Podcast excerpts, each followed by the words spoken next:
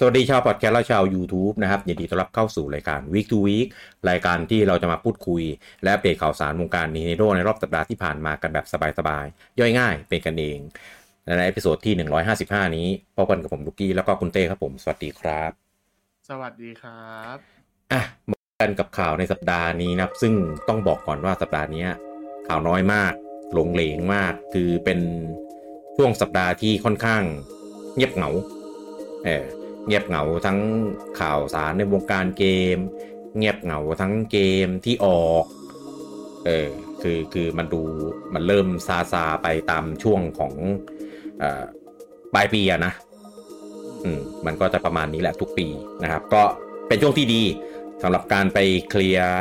เกมเก่าเอ่อเกมดองอะไรเงี้ย หรือเกมไหนที่แบบเล็งๆไว้แล้วยังไม่ได้กดเงี้ยอะก็จะกดมาเล่นได้นะครับ แล้วก็รวมถึงมันจะมีช่วง เทศกาลลดราคาอะไรเงี้ยเยอะมากนี่นะครับ ก็สนใจเกมไหนเนี่ยก็ไปส่องๆเล็งๆไว้แล้วก็กดมาเล่นในช่วงนี้ถือว่าเป็นช่วงเวลาที่ดีเออเกมหนักๆ เกมแรงๆ เกมเกรดที่เราแบบปุยตั้งตาเฝ้ารอคอยอะไรเงี้ยมันไม่ค่อยมีออกในช่วงนี้แล้วนะครับก็น่าจะยาวไปจนกระทั่งถึงนู่นแหละปีหน้าช่วงมกราแบบอ่าช่วงครึ่งเดือนหลังอะไรประมาณนี้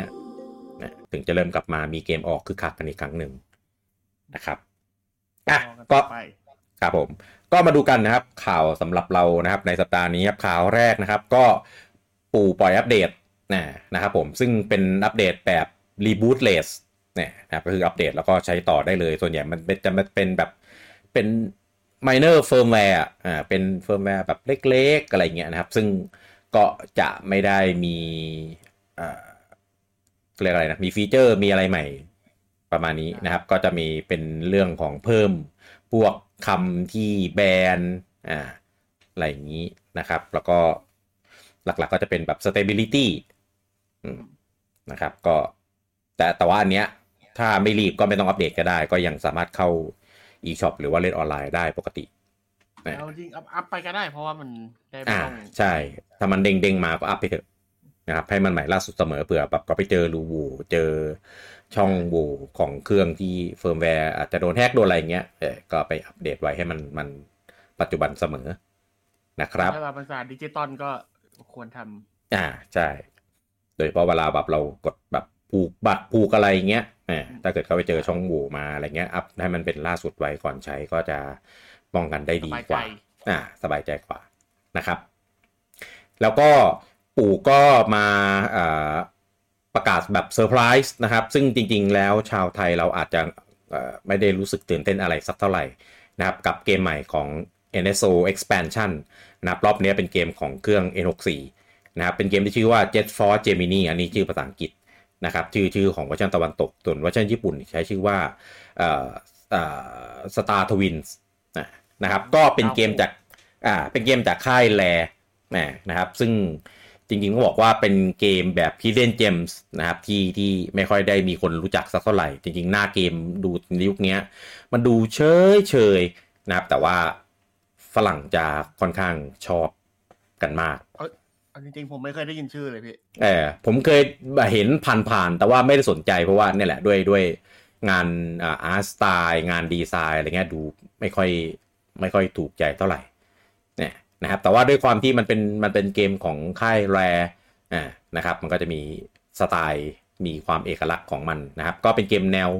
shooting แบบ third person นะนะครับแล้วก็จะมีเป็นแบบ multiplayer ยิงกันด้วยอะไรอย่างนี้นะนะครับ ก็เดี๋ยวจะมา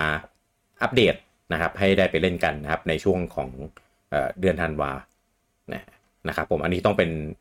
NSO expansion expansion เนี่ยเท่านั้นนะครับผม แล้วก็ พอหลังจากปล่อยประกาศอัปเดตอันนี้นะครับ ก็มีอีกอย่างหนึ่งที่แปลกมาก ผมผมรู้สึกงงกับสิ่งนี้ที่ปู่ทำมากก็คืออ่าทางญี่ปุ่นนะครับ ได้ปล่อยแอป NSO มาเพิ่มอีกหนึ่งอันนะครับ ใช้ชื่อว่า NSO NSO Nintendo 64 18 บวกเออนะครับ ก็คือจะเป็นเกมของ N64 แบบ 18 บวกของเครื่อง NSO แต่ว่าแยก ออกมาอีกไอคอนหนึ่งเลย น่าจะเป็นพวกเกมเรต Z อะไรพวกนี้ละมั้งอ่าใช่นะครับผมซึ่งตอนเนี้ยในในในหน้าแอปนั้นอาจจะมีแค่ 2 เกมก็คือ Golden Eye 007 กับไอ้ Star Twins ที่ที่เพิ่งประกาศไปมเออก็คือแยกออกมาคิดว่าน่าจะเป็นเรื่องของการคัดกรองเรตติ้งอะไรประมาณนี้แหละ แต่ประเด็นาจะคือเรื่องกฎหมายด้วยแหละเออประเด็นคืออ่าไอไอเกมเนี้ยไอไออย่างอย่าง Golden Eye 007อะมันเคยลงของฝั่งตะวันตกมานานและหลายเดือนแล้ว เออส่วนไอไอ Star Twins เนี่ยอันเนี้ยเพิ่งมานะครับแต่ว่าแยกออกมาเป็น 2 เกมอะไรเงี้ยเพื่อเพื่อเรื่องของอ่าเรตติ้งการ parental control อะไรอย่างนี้ใช่แต่ประเด็นคือตัวเครื่อง Nintendo Switch เนี่ยมันมันใช้การควบคุมแบบ parental control แล้ว แสดงว่าตัวเกมที่อยู่ในแอปของ NSO Nintendo 64ธรรมดา มันไม่สามารถไป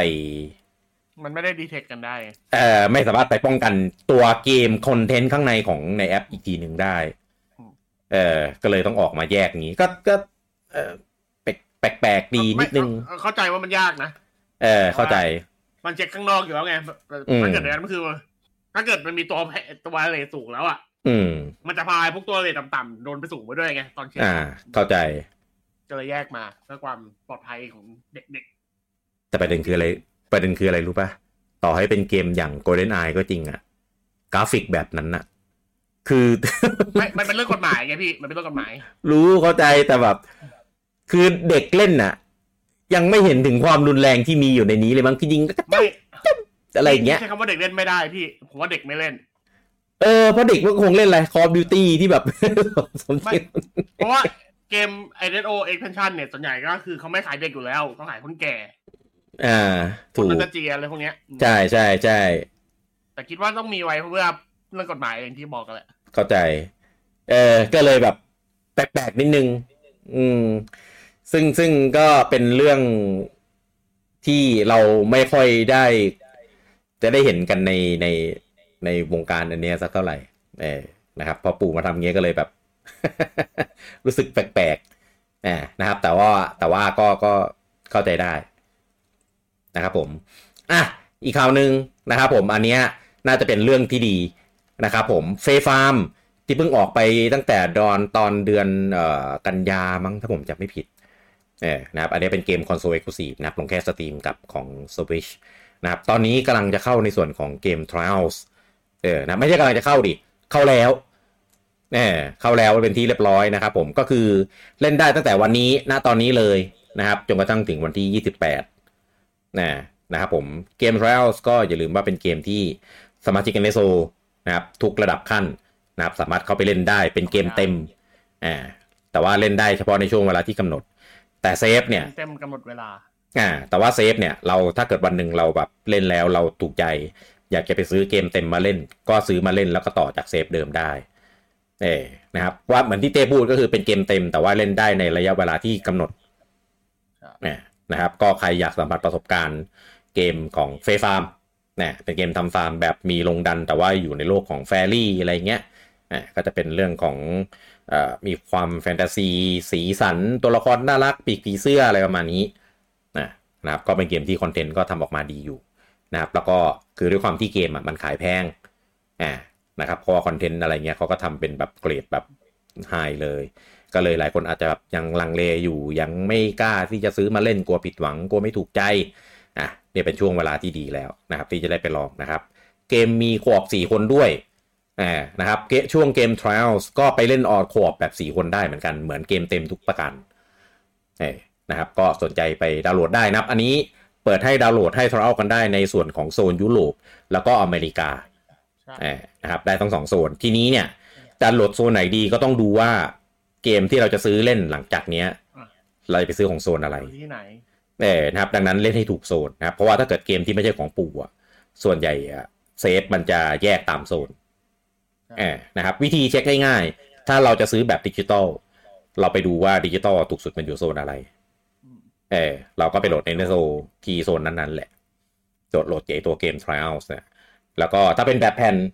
อันนี้ต้องเช็คร้านดีๆ ว่าร้านที่เราจะซื้อร้านที่เราเนี่ยเขาเป็นแผ่นโซนอะไรเอาแผ่นโซนไหนมา เออแล้วเราก็ไปเล่น trial ของโซนนั้นๆ เออนะครับอันแบบแผ่นยากหน่อย เออเพราะเราไม่รู้ว่าแผ่นที่เราจะได้มันจะตรงกับที่เราเล่นไหมนะครับผมก็ลองดูนะครับ ก็เจ็ดวันเล่นไม่จบแน่นอนแหละแต่ว่าก็ได้ลองจนรู้แหละว่าเกมเราเกมเนี้ยเราชอบไหมถูกใจไหมชอบไหมเออนะครับ ไปลองดูกันได้นะครับ ตั้งแต่วันนี้จนทั้งถึงวันที่ 28 นะครับ 28 เนี่ยถ้านับตามเวลาไทยก็ ถ้าเราเล่นถ้าเราเล่นที่โซนอเมริกาเนี่ยก็จะนู่นนะจนถึงบ่ายๆของวันที่ 28 เลยนะครับ ถ้าเป็นโซนยุโรปก็จะประมาณอ่าหกโมงเช้าฮะตีห้าอะไรประมาณนี้นะครับผมข่าวต่อไปนะครับ อันนี้เป็นข่าวของปก o อนยูไนต์นะครับผมตัวเอ่อชื่อไทยชื่ออะไรนะอ่าชื่อมัสคาเนียอ่า คือชื่อชื่ออิงเนี่ยมันชื่อว่า Meowscarada Meowscarada เออนะครับ ก็คือน้องแมวแมวแมวนักเวท เรียกงี้แล้วกันแม่นักพยากรณ์เออแมวนักมายากลนะครับ ในภาคของอ่าส้มองุ่นเนี่ยนะครับผมก็จะมาเป็นตัวที่ให้ได้เล่นได้นะครับ ใน Pokémon Unite นะครับ ซึ่งจะมาให้เล่นกันวันที่ 7 ธันวานี้เนี่ยนะครับใครที่อยากจะลองตัวเล่นตัวของน้องเนี่ยอ่าก็เดี๋ยวไปอ่าเจอกันได้ในโปเกมอนยูไนนะครับ แล้วก็มีอีกหนึ่งประเด็นนะครับผมตอนเนี้ยล่าสุดนะครับผมทางโปเกมอ นคอมพานีนะครับผมได้ไปให้สัมภาษณ์กับทางเดอะการเดียนนะครับสื่อจากของทางอเมริกานะครับผมก็คนได้สัมภาษณ์ก็เป็นทากาโตะอุซึโนมิยะนะครับที่ชอบเป็นคนใส่แว่นที่ผมแบบมีไฮไลท์ขาวๆ ที่ไปโผล่ใน Pokémon Presents บ่อยๆเออนะครับในใน Pokémon Presents ส่วนใหญ่ ๆ จะมีสองคนที่ไปปรากฏตัว เออก็เออก็จะมีป่าเออป่าแล้วกับเนี่ยเนี่ย อุซึโนมิยะได้เนี่ยชื่อชื่อจะเรียกยากหน่อยนะครับอุซึโนมิยะเนี่ยก็มีให้สัมภาษณ์มีประเด็นหนึ่งนะครับ ที่ที่ที่ตอนนี้ก็เป็นที่โจทย์จันกันอยู่ในในทางโซเชียลต่าง ๆ นะครับ ผมก็เป็นวลีที่บอกว่าก็เหมือนให้ความสำคัญนะครับ แล้วก็ติดตาม feedback นะครับ จากทางผู้เล่นอยู่ในเรื่องของการกระแสตอบรับของโปเกมอนภาค Scarlet and Violetเออคืออย่างนี้ที่มันเป็นเป็นที่โจทย์จันเป็นกระแสกันเพราะว่าโปเกมอนสกาเลตและไวโอเลตเนี่ยมีปัญหาเรื่อง performance หนักมากก็ประมาณเออคือคือมีตั้งแต่ในตอนตัวเกมหลักเลยเออแล้วพอปล่อยตัว DLC มานะครับหนักกว่าเก่าอีกเป็นยิ่งไปกว่าเดิมอีก แล้วคือเกมออกมาคือถ้านับเป็นปีเนี่ยก็คือออกมาปีนิดๆแล้วเออมันออกประมาณกลางเดือนพฤศจิกาปีที่แล้วเออใช่ นะครับ แล้วก็จนไปใช่แล้วก็ออก DLC ไปหนึ่งตัวมาตอนเดือนกันยา แล้วก็กำลังจะออก DLC ตัวที่สองเดือนเดือนธันวานี้ เออที่เป็นไอโรงเรียนบูเบอรี่อะอะเรียคาเดมี่ครับ ซึ่งระยะเวลาที่ผ่านมา แทบไม่มีการแก้ปัญหาเรื่อง performance เลย เออไม่ไม่รู้ว่าแก้ไม่ได้ หรือไม่แก้ หรือทำอะไรอยู่กันแน่ เออคือเคยมีอัปเดตนะครับ ที่บอกว่าเป็นอัปเดตแก้เรื่องของบั๊ก เรื่องของ performance อะไรเงี้ย ครั้งใหญ่ๆหนึ่งครั้ง เออ แต่ว่าซึ่งซึ่งก็ดีขึ้นนิดนึง แต่ว่าก็ก็ไม่ได้แก้ด้วยแบบขนาดนั้นอะคนก็เลยเหมือนบอกว่าไอ้ไอ้คำสัมภาษณ์ที่ให้สัมภาษณ์ที่บอกว่าแบบก็คือ แบบคอยติดตามเอ่อดูผลตอบรับฟีดแบ็ของลูกแฟนๆอยู่เสมออะไรเงี้ย คือทำจริงหรือเปล่า เออมันมันรู้ไงแต่ไม่ได้ทำไม่ได้ทำเจนนี้เอออ๋อก็ก็คือไม่รู้ว่ามันทำไม่ได้หรือไงคือ คือให้สัมภาษณ์แต่ละครั้งอะเวลาถามเรื่องบั๊กเรื่องอะไรเรื่องอะไรอะก็จะไม่มีการให้คำตอบอย่างแบบอย่างชัดเจนอะเออถึงถึงความตั้งใจที่จะแก้แล้วก็ปรับปรุงในเรื่องของส่วนนี้ เออคิดว่านะครับคิดว่าน่าจะรอไปแก้ตอนเจนหน้าเลยมากกว่า ผมคิดอย่างนี้ ผมว่ามันมีปัญหาเรื่องของเอนจินหนักมากอืม เออแต่คือด้วยความที่พอมันทำไปแล้วอะมันถอยหลังกลับไม่ได้ ก็เลยบางอย่างเลยอาจจะต้องแบบเหมือนปล่อยเลยตามเลยก็เออคิดว่าอันเนี้ยอาจจะมีแบบไอไอสวิตช์รุ่นเก่าแล้วจะไม่มีแก้ถ้าเกิดออกรุ่นใหม่มันจะมีแพทแก้ performance ให้รุ่นใหม่อะไรเงี้ยคิดว่านะ ไม่รู้เหมือนกัน เออ แต่ว่าตอน Arceus อะ performance อะไม่ได้ไม่ได้ drop ขนาดนี้ ไม่ดับขนาดนี้ เออแล้วก็ซึ่ที่งเซอุสมันเป็น มันไม่ได้เป็น full open world อ่ามันเป็น open field เออ แต่ของของของอันเนี้ยมัน full เลยแล้วก็ใช่มันเดินทางข้ามบินแบบข้ามไปได้เลยง่ายๆเลยอะอ่าใช่นะครับ มันก็เลยอาจจะคนละแบบนิดนึงเนี่ยนะครับ แต่ว่าก็หลายๆอย่างก็ก็ก็หนักหน่วงเกินไปเออในด้านของ performance นะทีนี้เนี่ยคือคือตอนเนี้ยพอโปเกมอนออกมาเป็นสองภาคที่ที่ที่ใช้ในเรื่องของการฟรีโรมอะ เออก็เลยกลายเป็นว่าทีเนี้ยภาคต่อไปอะภาคหน้าเออคือตอนนี้ DLC อะถ้ามันออกเดือนธันวานี้แล้วอะปีหน้าก็น่าจะเป็นภาคใหม่ ไม่ได้หมายถึงว่าใหม่แบบเป็น new gen นะก็อาจจะเป็นภาคใหม่ อาจจะเป็นรีเมคอาจจะเป็นตัวลายใหม่ หรือจะเป็นอะไรใหม่ก็แล้วแต่ line Arceus หรือว่าลายเออ Let's Goมีสามลายอันเนี้ยใช่ตอนเนี้ยอันนี้อันนี้อันนี้พูดถึงไอเนี่ยเหรอกันมีผู้ทำเว็บโปเกมอนชื่อดังเซเลบีอะไรเซเลบี เออเขาบอกว่าเขาไม่ค่อยชอบแนวทางการรีเมคซึ่งผมไปอืมด้วยว่า ถ้าเกิดจะกลับไปแผนที่เก่าๆอะ ให้ไปในอืมแผนที่เก่าในยุคอนาคตของเก่าแผนที่เก่าน่าจะดีกว่า อืมอารมณ์เหมือนตอนที่แบบ Black White กับ Black White สองเนี่ยเห็นเป็นแผนที่เดิมก็จริง แต่มันคือเป็นแผนที่เดิมที่พัฒนาแล้วอะอืมเออมันทำให้มันมันดูมีอะไร ให้น่ากลับไปค้นหากว่าที่แบบเป็นรีเมคตรงๆเหมือนกับ Brilliant Diamond Shining Pearl หรือว่า ORAS อย่างเงี้ย อืมมันก็คือเป็นการเป็นการเอากลับไปของเก่า แต่ว่าเขาอยากได้ให้เป็นแบบของใหม่ไปเลย แต่ว่าเป็นแผนที่เก่าก็ได้อะไรเงี้ยอืมมันมันดูมันมีความสดใหม่กว่าตอนเป็นแผนที่เก่าก็ตามอะไรเงี้ย อืม ก็เห็นคนก็พูดกันกันหลายกระแส อย่างเช่น สมมติถ้าเกิดแบ็กกันไว้ มาทำเป็นแบบ Billion Demon Shining Pearl อะแฟนๆก็แบบก็ทำตัวไม่ถูกอีกว่าจะยังไงไงเข้าใจใช่ไหมถ้าถ้าจะทำ Black White อะผมว่าเออ Black White เป็นภาคที่ไม่ควรรีเมค ควรทำภาคต่อ อืม แบบไว้สามเนี่ย ใช่ออกมาอย่างนั้นผมว่า ถ้าถามผมในฐานะที่เป็นแฟน Black White อยู่แล้ว ผมชอบอยากได้ภาคสามมากกว่าเป็นรีเมคนะอืม พูดยาก เออ ต้องคือ นั่นแหละ ผมว่ามันขึ้นอยู่กับ directionอืมเอ่อที่ที่ทางทีมงานให้ทำอะคือหลังๆอะให้สัมภาษณ์เกี่ยวกับของเรื่องอันเนี้ยเยอะว่าอย่างเช่น จะจะไม่ได้ทำแบบรีบออกแล้วเอ่อจะพิจารณาเรื่องของเวลาระยะเวลาในการพัฒนาให้เกมออกมามีคุณภาพที่ดีขึ้น เอออันเนี้ยประธานให้ให้สัมภาษณ์เองเลย แล้วก็รวมถึงแบบเอ่อเนี่ยอย่างอุสโนะอุสโนมิยะเนี่ยก็มาให้สัมภาษณ์หลายครั้งเรื่องของแบบทิศทางในอนาคตต่อไปอะไรประมาณเนี้ย ซึ่งเวลาเนี่ยอ่า แต่ว่า ผมก็เชื่อไม่ค่อยได้เท่าไหร่เพราะว่าอย่างที่บอกมันเป็นมันเป็นคอร์สมีเดียอะเนาะครับ คิดว่าเขากำหนดเส้นตายเหมือนเดิมแต่คิดว่าน่าจะแบบไม่ได้ปล่อยถี่ขนาดนี้แบบสามปีเจนสามปีเจนอาจจะเป็นสี่ปีเจนอะไรเงี้ยทำให้อืมระยะเวลาต่อภาคอาจจะพัฒนาจากสามปีเป็นสี่ปีอะไรเงี้ยอันนี้ไม่แน่ใจเวลานะ เพราะจริง ๆ ถ้าอันของ Switch เนี่ย Gen 8มันขายปี2019แล้วก็ Gen 9ขาย2022ก็3ปีอืมเออซึ่งถ้านับจากตอน 3DS เนี่ย Gen Gen 6 Gen 6มันออกปีอะไรวะ น่าจะ2016หรือเปล่าโปเกมอนเจนหกออกกันนี่ฮะ ไอสองพันสิบสาม Gen 6ก็คือ XY ถูกไหม ใช่ ก็คือปีเจนละสามปีอะพี่โดยประมาณ ใช่ไหมใช่เพราะว่าเจนละสามปีมาตั้งแต่ตอนเจนห้าพี่ เพราะว่า Sun Moon 2016อันเนี้ยผมจำจำได้ ใช่จำนวนสิบหกเออ แล้วก็อัลซันอัตมูล2010 2000ปีต่อมามั้ง อันนี้ผมไล่อายุเจนให้ฟังแล้วกันพี่ เออ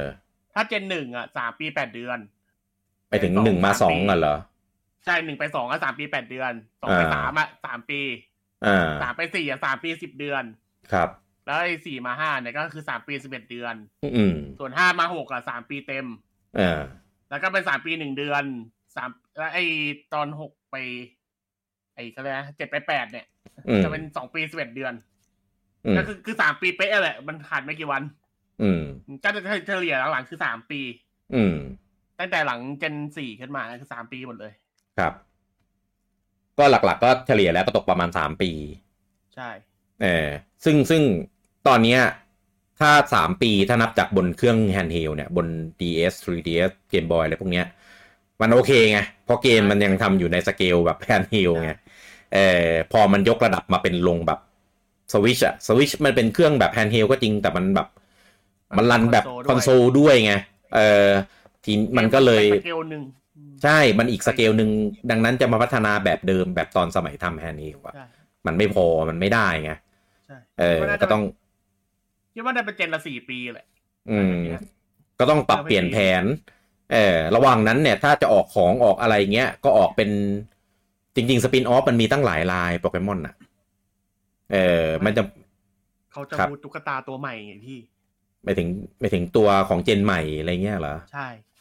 คุณก็ไปคุยกันในบริษัทคุยกับทางอนิเมะคุยกับทางเมอร์ชันไดอะไรแบบ เออ คือคือจริง ๆ โปเกมไอตัวตุ๊กตา ตัวที่มีอยู่แล้วอะ เออ ตัวที่มีอยู่แล้วอะ ออกเป็นเป็นลายใหม่อะ ชุดใหม่อะไรอย่างเอเงี้ยอดิชุดใหม่โคลาโบ ไอตัวดีไซน์ใหม่สไตล์ใหม่เอ้ยมันมันก็ขายได้ อีกอย่างโปเกมอนมีเป็นพันตัวเออทำไปสี่กับออกลายหนึ่งเจนหนึ่งเจนสองเจนสามอะไรเงี้ยระหว่างนั้นอะไม่ต้องอย่าคือคืออย่าให้อันเนี้ยมันมันเป็นตัวถ่วง ไม่ใช่ถ่วงดิเรียกอะไรนะชุด performance แล้วก็ทำให้เกมมันออกมาไอ้นี่ คือ พวกนั้นอะเป็นรายได้หลักของของของบริษัทโปเกมอนใช่เข้าใจ แต่ว่าเกมอะ มันเป็นหน้าตาของของซีรีส์ของบริษัทนะ บริษัทโปเกมอนคอมพานีมีได้เพราะว่าเกมโปเกมอนนะเออถึงแม้รายได้หลักจะไม่ได้มาจากเกมอีกแล้ว ก็ก็ตามก็เถอะเออเพราะรายอื่นมันมันขายง่ายทำง่ายกว่าเออแต่ว่าถ้าเกิดมันยังคงเป็นอย่างนี้ไปเรื่อยๆอะวันหนึ่งอาจจะจบก็ได้นะเออเพราะว่าคนมันเริ่มแบบ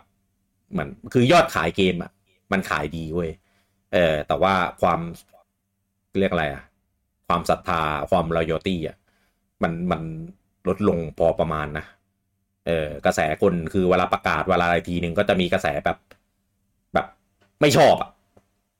เออแทนที่จะเป็นกระแสแบบตื่นเต้น กระแสไฮแบบหูยโคตรอยากเล่นเลยอะไรเงี้ยถ้าถ้าถ้าเรื่องกระแสอะพี่มันเอเป็นอมาทุกเจนพี่ เข้าใจแต่ว่าคือคือบางคือบางอันน่ะมันออกมาแบบ คือดูรู้เลยว่า จู่ๆคือไม่ไม่ชอบเฉยอะไม่ชอบแบบไม่ชอบทำไมมันเป็นเรื่องของเทสถูกไหมเออแต่เนี้ยมันไม่ได้เป็นเรื่องของเทสไงคือมันมีปัญหาจริง ๆ ซึ่งแฟนๆเขาก็ยอมรับจริงว่า อันเนี้ยมันมีปัญหาจริงเว้ยเออคือกลายเป็นว่าตอนเนี้ยสามภาคแล้วที่มีปัญหาหนักๆบนสวิชเนี่ย ภาคซอส n ชิวภาคอาซิอุสภาคก็คือตอนนี้คือรุนว่าเจนหน้าจะเป็นยังไง เจนหน้าเออที่แปลว่าเครื่องหน้านะเออ คือสมมติปู่ออกสวิชเครื่องใหม่เจนหน้าใช่ไหมแปะอะไรเงี้ยโปเกมอนก็คงยังไม่ได้เป็นภาคแบบnext gen อยู่ดี แต่อาจจะเป็นเหมือนแบบเขาเรียกอะไรนะ cross cross-gen อะอ่าผมผมว่าโปเกมอนไม่ไม่ขยันขนาด cross-gen น่าจะทำลง gen เก่าจะไปเล่นที่เครื่องใหม่ได้มากกว่า นั่นแหละนั่นแหละแบบนั้นแหละ เออซึ่งก็ก็ในในเครื่องของเครื่องใหม่ของปู่อะ gen ใหม่ของปู่อะ ก็อาจจะไม่ได้มีพ o r m ม n นอะไรที่แตกต่างไปจากเครื่องรุ่นเก่ามากนักด้วย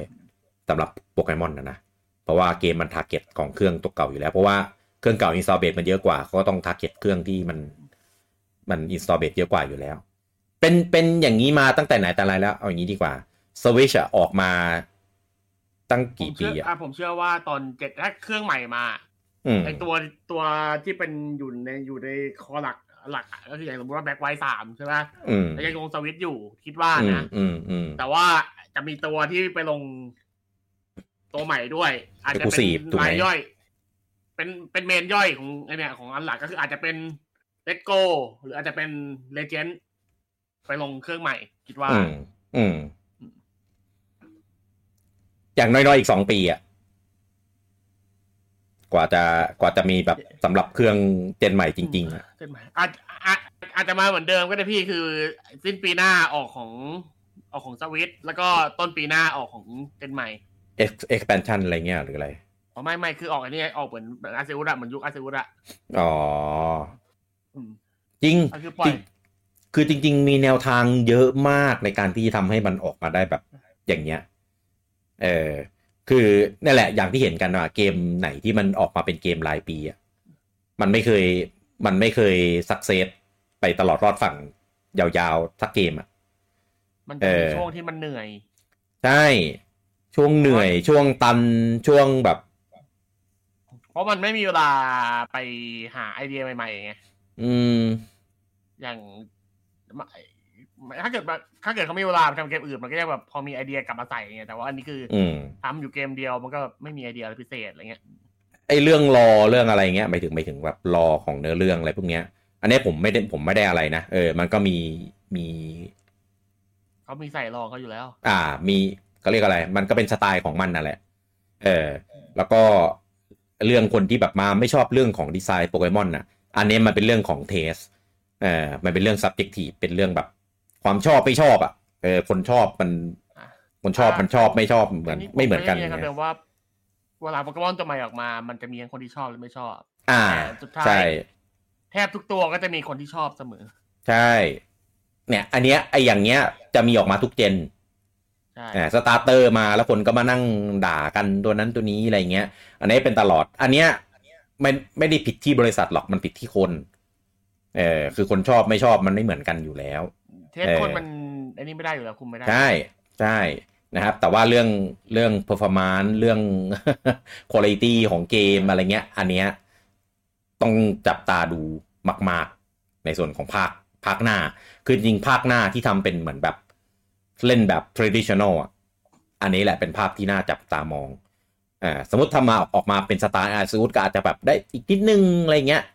เออแต่ถ้าเกิดเป็นเจนสิบเมื่อไหร่ อันเนี้ยรู้เรื่อง ถ้าเจนสิบยังคงมีปัญหาเรื่องคุณภาพของเกมแบบภาคอัพส้มมังุนอีกนะ ผมว่าทีนี้เรื่องใหญ่ละเออตอนนั้นน่าน่าจะสนุกแน่ อืม มันเหมือนแบบ เรียกว่าไงอะ คือคือผ่านมาเหมือนแบบไม่ไม่พัฒนาเลยอะเออต้องต้องต้องพูดอย่างนี้ แต่ว่าตอนนี้เราไม่รู้อะไรเลยนะครับ ซึ่งอีกนาน กว่าเขาจะออกภาคใหม่ gen ใหม่มาอีก ระหว่างนั้นก็คงมี spin-off มีรีเมค มีอะไร ออกมาให้เราได้เล่นกัน ก็เกมที่น่าจับตามองก็คือเป็นเกมที่ทำโดย Game Freak กันแหละ อืม เอาจริง ๆ ว่าเอา engine engine Tears of the Kingdom ไปใช้จบจบ ๆ แล้ว ไม่มันต้องมันต้องดูก่อนว่าเขาเขาเขาได้หรือเปล่าไงพี่ อืม นั่นแหละมันบริษัทเนี่ยเดียวกันก็มันมันไม่ได้บริษัทเดียวกันไงมันเลยรู้ยากไงอืม ดื้อแหละ ไม่ใช่อะไรหรอกคือ engine มีอยู่แล้วไมันมันมีมันมีสองอย่างคือปู่ให้หรือเปล่าด้วยเออหนึ่งแหมจนเขาจะส่งคนจาก Monolith ไปทำอยู่แล้ว เออแค่ไม่เอา แค่ดื้อ engine เนี้ยมันเป็น engine ของเครื่อง handheld มาก่อนนะ มันเอามาออ t ติ i z e ทำมันก็มีข้อจำกัดเรื่องของasset ต่าง ๆ อะ มันมันมันก็ฝืนอยู่แล้วล่ะ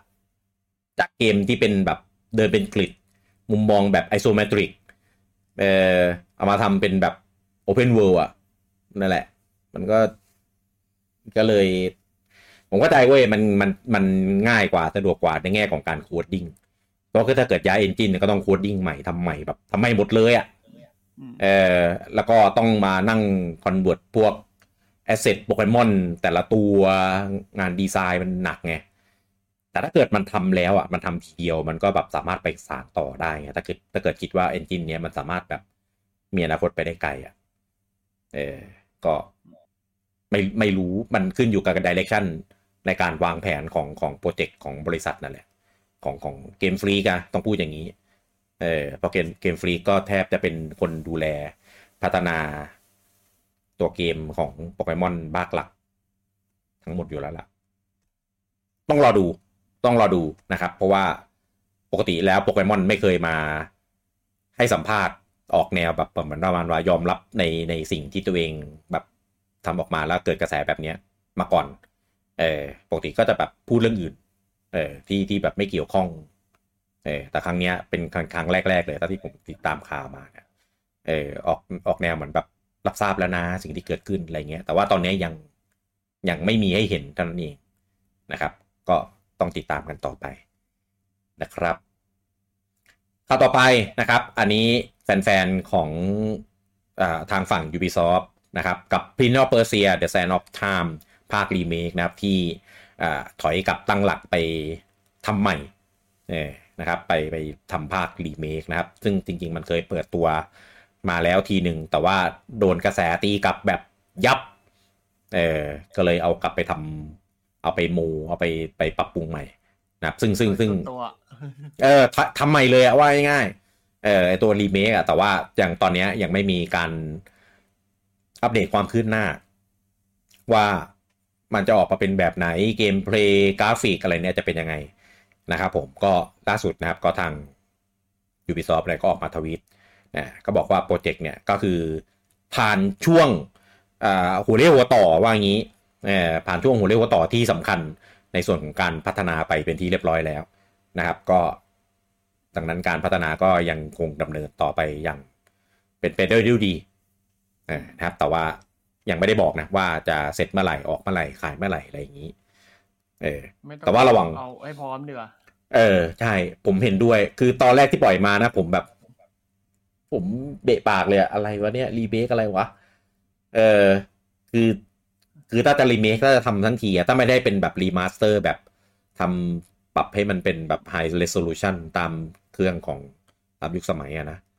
เออรีเมคทั้งทีก็ทำให้มันดีๆไปเลยไม่งั้นออกมาก็แบบ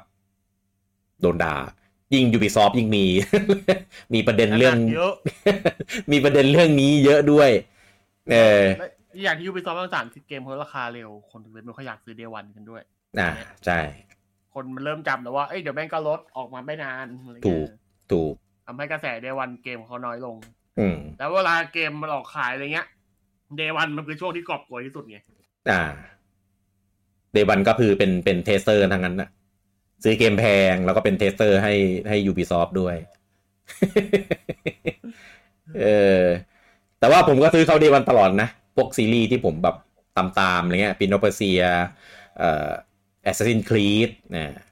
Far Cry อะนั่นแหละก็ก็ตามเขาอยู่ตลอด ก็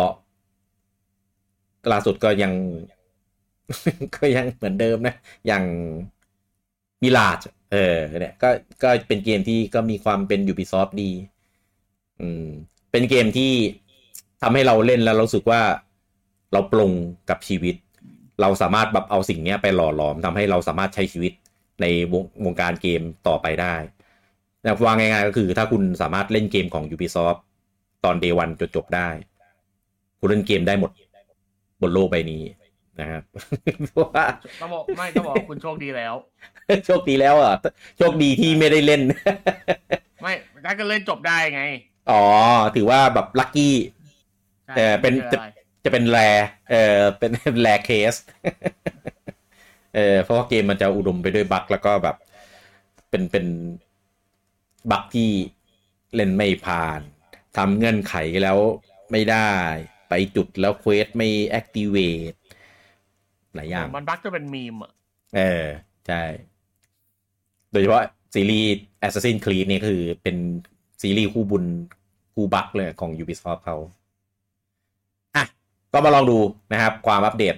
นะครับคืบหน้ากันอีกครั้งหนึ่งในอีกปีหน้าไม่รู้ว่าจะจะมาไหมนะครับ แต่ว่าก่อนหน้านั้นนะเขาจะมีในช่วงของเดือนมกราที่มีเป็น Prince of Persia แบบ Metroidvania เออเป็น Prince of Persia แบบ Killmonger เออนะครับ ก็จะเป็น side scroll นี้ลงสวิชด้วยนะครับในช่วงมกรานะครับ ก็เล่นอันนั้นไปก่อนคั่นเวลา เออก็ก็ก็ดูน่าเล่นไปอีกแบบหนึ่งนะครับผมก็มาติดตามกันต่อไป ใช่ มาส่วนของยอดขายแล้ววันนี้มากันเร็วอย่างที่บอกว่าข่าวมันมีไม่เยอะนะครับ ข่าวแรกนะครับผมอันนี้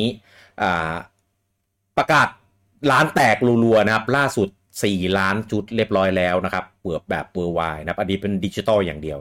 นะครับ กับซุยกาเกมนะครับ หรือเกมแตงโมหรือเกมอ่า Watermelon เออนะครับตอนตอนนี้ทะลุ 4 ล้านชุดเป็นที่เรียบร้อยแล้ว คือหลังจากที่มันเป็นกระแสอยู่ที่ญี่ปุ่นเนี่ยมา พักใหญ่ๆเลยนะนะครับ แล้วก็เหมือนเพิ่งตัดสินใจออกขายในอ่า e-shop แบบ worldwide นะนะครับ ก็เลยยิ่ง boost ยอดขายไปอีกเออนะครับ คือคือผมเชื่อว่าตะวันตกอะ่ะคนที่ไม่ได้ตาม ไม่ได้ตามแบบสตรีมเมอร์ ไม่ได้ตามทวิตเตอร์อะไรเงี้ย เห็นหน้าเกมก็เลยอาจจะงงๆเออแต่คือด้วยความที่คนที่ติดตามสตรีมเมอร์ ติดตามกระแสอะไรพวกเนี้ย มันเยอะเว้ยแล้วเกมมันก็ขายไม่ได้แพงด้วย เออผมเชื่อว่าใครเห็นใครก็อยากจะซื้ออยากจะไปลอง แล้วเกม concept อะ มันดีมากก็มันมันซิม p ป e มาก เออแล้วก็น่ารักมากด้วยผมเออเกลียดอย่างเดียวเลยนะเกมเนี้ยพี่ ครับ ระบบกระเด็น เออเวลามันแตกแล้วมันชอบดีด มันชอบดีดให้กระเด็น พวกเชอร์รี่พวกส้มเนี่ยโอ้โหบ้าอ่าเหลือเกินใช่ มันเป็นเม็ดเล็ก ๆ มันจะกระเด็นไกลหน่อย ผมผมเคยตายโดยที่ยังยังไม่เต็มอะ เออโอ้ยพี่ ผมเคยมีแบบแค่ข้างล่างกันข้างล่างเลยอะเออ แล้วไม่มีลูกใหญ่นะ มีแค่ส้มอะอ่าผสมมันส้มแล้วมันดีดขึ้นอะ เอออืมใช่ก็ ผมว่าเป็นเกมเป็นเกมพัซโซที่น่ารักคอนเซปต์ก็ดีเออเกมอะไรเงี้ยทำมาได้แบบโอเค แล้วก็ที่ผ่านมาตอนช่วงฮาโลวีนก็มีธีมอ่าเป็นธีมฮาโลวีนก็จะเปลี่ยนตัวแตงโมเนี่ยเป็น ฟักทองเออส่วนน้องอื่นๆน่ะเป็นเป็นตัวเดิมแต่ว่าจะเปลี่ยนสีหน้าน้องแบบทำหน้าแบบสมุตโตมิก็จะเป็นหน้าแบบเกี่ยวกาดแบบน่ารักน่ารักเออไม่รู้ตอนนี้ยังยังยังให้เล่นได้อยู่หรือเปล่าเออผมไม่ได้เข้าไปเล่นมาสักพักแล้วเออแต่เป็นเกมราคาถูกพัซโซที่น่ารัก เล่นแบบคนเดียว เงียบๆไม่ต้องรีบ ไม่ต้องรีบคิด ไม่ต้องลน ไม่ต้องไม่ต้องแบบวางแผนอะไรลึกซึ้งมาก แค่เล่น แล้วก็หย่อนหย่อนน้องๆ ลงไปในกล่องให้ได้แตงโมเออเท่านั้นก็พอ แต่ challenge มันจะอยู่ตรงที่คะแนนที่เราได้อะมันจะต่ำมากถ้าเราได้แตงโมให้ลูกเดียวเพราะว่าพวกคะแนนสูงๆมันแตงโมสองลูกกันทั้งนั้นนะใช่ก็คะแนนก็จะแบบเบิ้ลๆ เบิ้ลๆกันไปเยอะๆเออแตงโมสองลูกมันจะหายไปเลยไงมันเลย อ่าใช่ก็ไปลองซื้อนะครับกันได้นะครับ ของญี่ปุ่นก็มีภาษาอังกฤษเหมือนกัน เออก็อัปเดตเพิ่มภาษาอังกฤษกันแล้ว นะครับ ก็ไปลองซื้อลองดาวน์โหลดมาลอง เล่นได้เล่นแบบตาสองตาก็โอเคนะอืม แล้วก็ลองดูสกอร์ของเราของเพื่อนเอาอะไรอย่างนี้เออแข่ง challenge score ไปนะครับ จริง ๆ เกมออกตั้งแต่ปี 2019 มั้งถ้าผมจำไม่ผิด หรือ 2020 อะไรเงี้ยแล้วเพิ่งจะมาดัง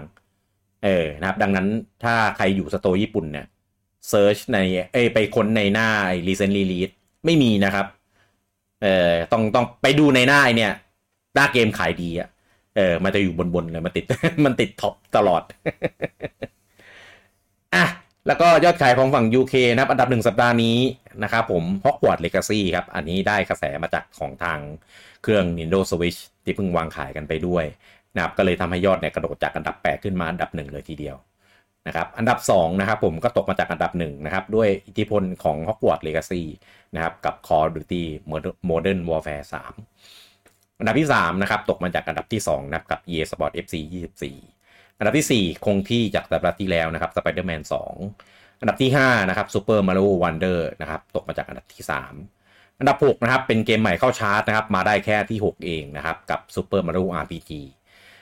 อันดับที่ 7 นะครับ Bluey The Video Game เนี่ยนะครับก็ซีรีส์ Bluey นะครับก็อันนี้เป็นเกมเข้าใหม่นะครับน่าจะดังที่ UK นะครับก็เลยขึ้นมาได้ถึงอันดับที่ 7 เลยทีเดียว อันดับที่ 8 นะครับ Assassin's Creed Mirage นะครับขึ้นมาจากอันดับที่ 10 อันดับที่ 9 ตกมาจากที่ 6 กับ Nintendo Switch Support นะครับแล้วก็อันดับที่ 10 นะครับอ่าขึ้นมาจากที่ 33 เลยทีเดียวนะครับ Mortal Kombat 1 นะครับ สัปดาห์นี้ขอแสดงความยินดีกับชาว UK ด้วยนะครับ Mario Kart ไม่8มีดีมาลักริโอคาร์ด ไม่ติดท็อป 10 นะครับ อันนี้เป็นครั้งแรกในฝั่งของฝั่ง UK ตั้งแต่เราทำ W2W มา เราไม่เคยเห็นในเกมเนี้ย มันตกจาก top 10 เลย คือของญี่ปุ่นเนี่ยเคยเห็นมันตก แต่ของ UK ไม่เคยเห็นมันตก ปีนี้เนี่ยตกทั้งฝั่ง UK ทั้งของญี่ปุ่นนะครับ ก็เป็นนิมิตหมายอันดีแล้วนะผมว่าเออควรมีภาคใหม่ของมาได้แล้วนะ เพราะว่าเนี่ยตกรัวๆแล้ว เออปู่บอกปู่จะสนใจไหม เพราะว่าให้ปูบอกเอ๊ะเองเองเป็นเพจอ้วหรือเปล่าวะเออมันติดมันไม่ติดท็อป10ก็จริง แต่ว่ายอดขายมันก็ยังแบบเรื่อยๆ นิ่งๆประมาณนี้วะเออโอ้ทำไมเองแช่งวะเออก็ไม่ได้แช่งก็แค่อยากเห็นภาคใหม่นั่นเองก็ถ้ามันขายดีแล้วก็ไม่ได้เห็นไงเราก็อยากให้มันแบบยอดตกมั่งขายคุ้มแล้ว เออ ไม่ต้องขายดีแล้วอะ